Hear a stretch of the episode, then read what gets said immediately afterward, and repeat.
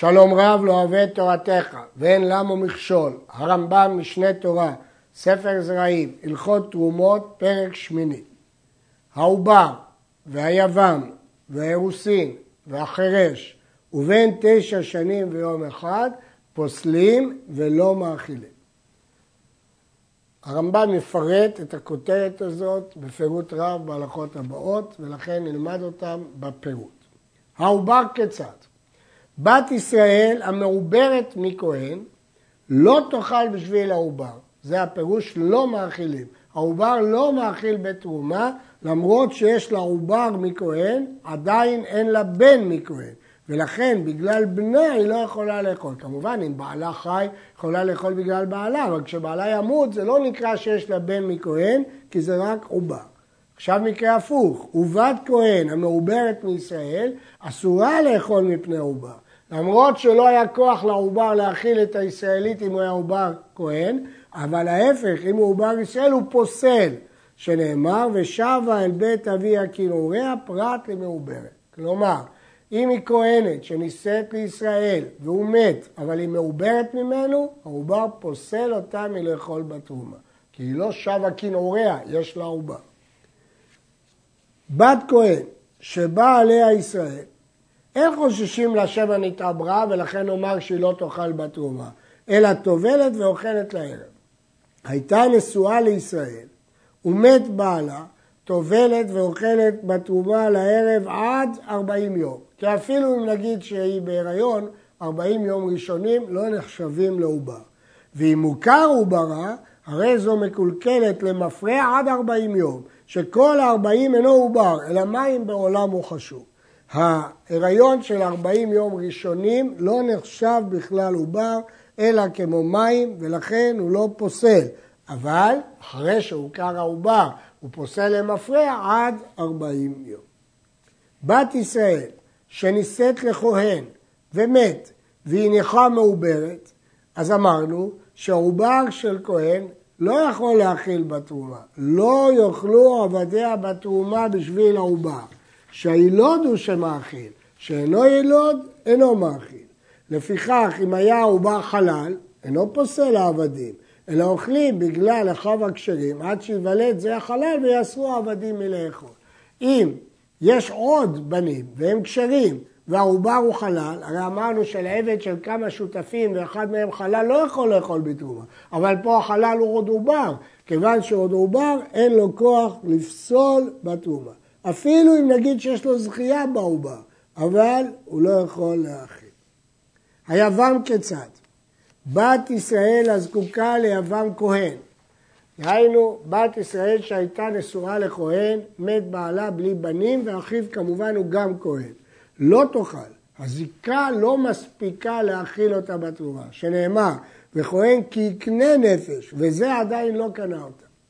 למרות שמבחינות מסוימות הזיקה יש לה מעמד דומה לאירוסין, אבל זה לא ממש אירוסין, הוא לא יכול להכיל בתרומה. עכשיו מקרה הפוך, ובת כהן הזקוקה לישראל, היא נשואה לישראלי שמת בלי בנים ויש לה אח ישראל, אסורה מפני יבמה. פה הזיקה כן אוסרת, שנאמר ושבה אל בית אביה כנעוריה פרט לשומרת יבם, כמו שלמדנו בעובר.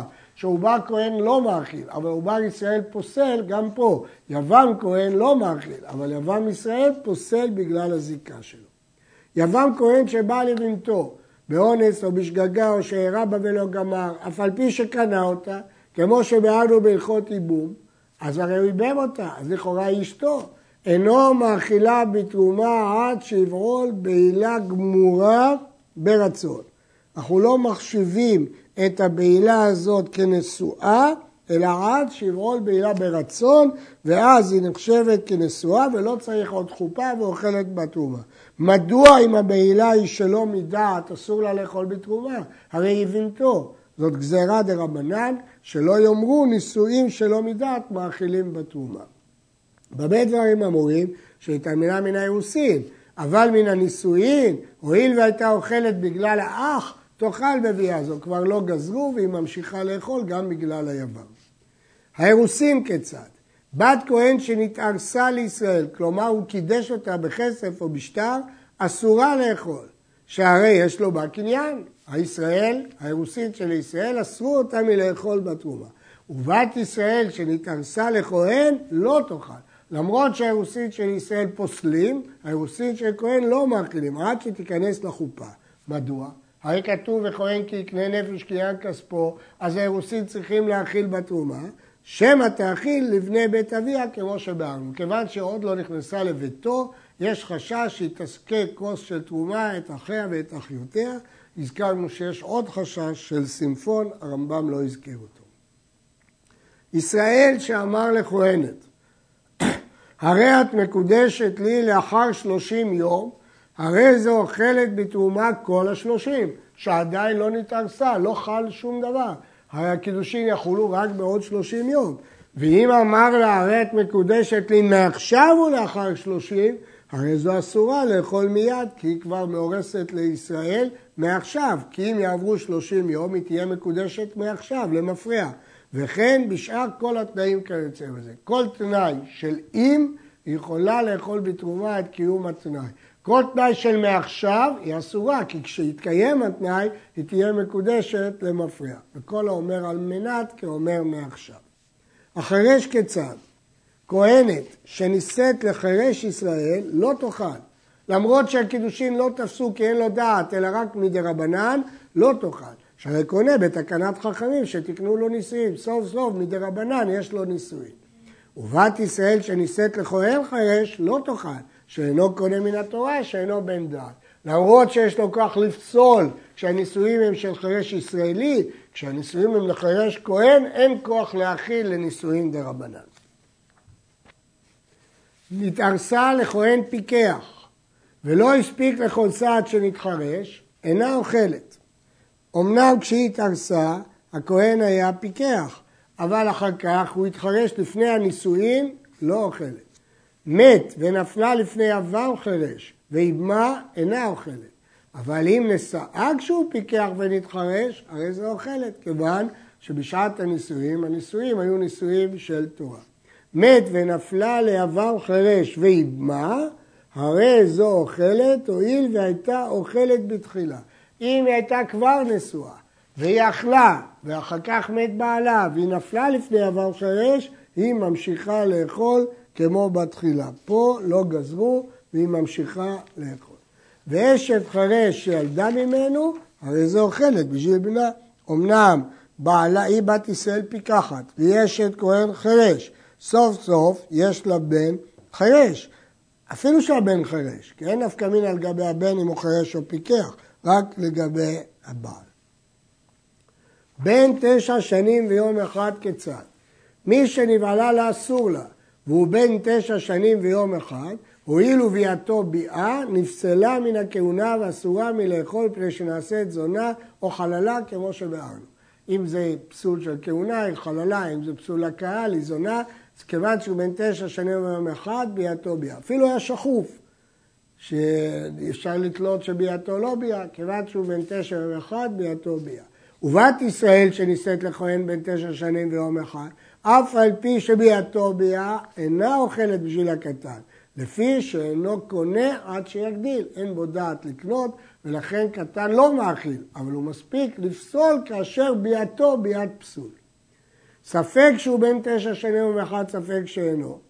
נישאת לו בן שלוש עשרה שנה ויום אחד ספק הביא שתי שערות ספק לא הביא, הרי זו אסורה לאכול. מספק אי אפשר להאכיל בתרומה.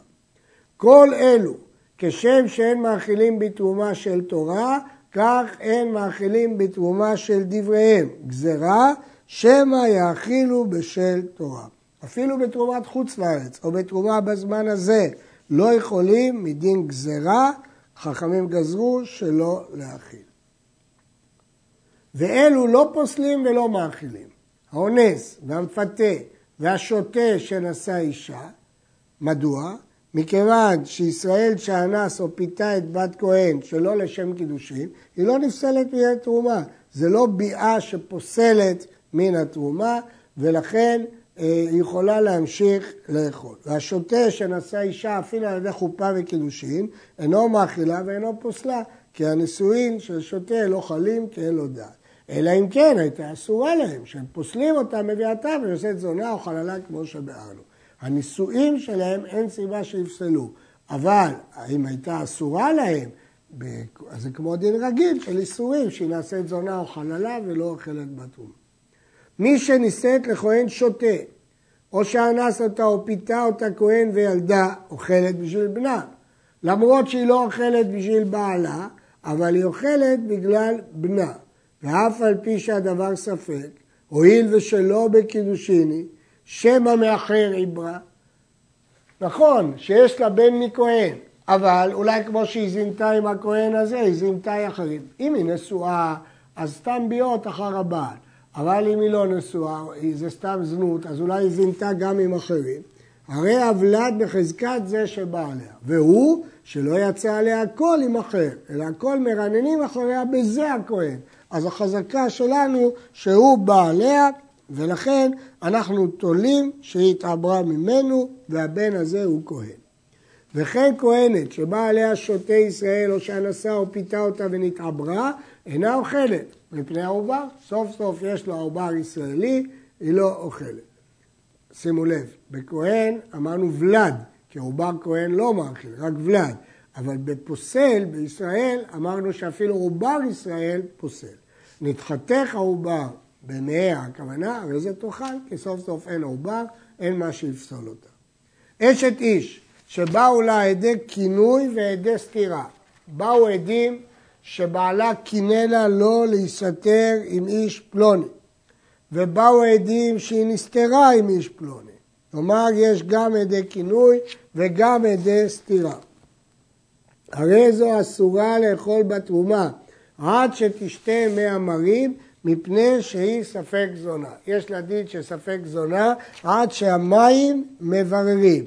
וכיוון שהיא לא שתתה את המים, היא אסורה לאכול בתרומה. הגמרא לומדת את זה, כתוב שלוש פעמים ונטמעה, פעם שאסורה לבעל, פעם שאסורה לבועל ופעם שאסורה לתרומה.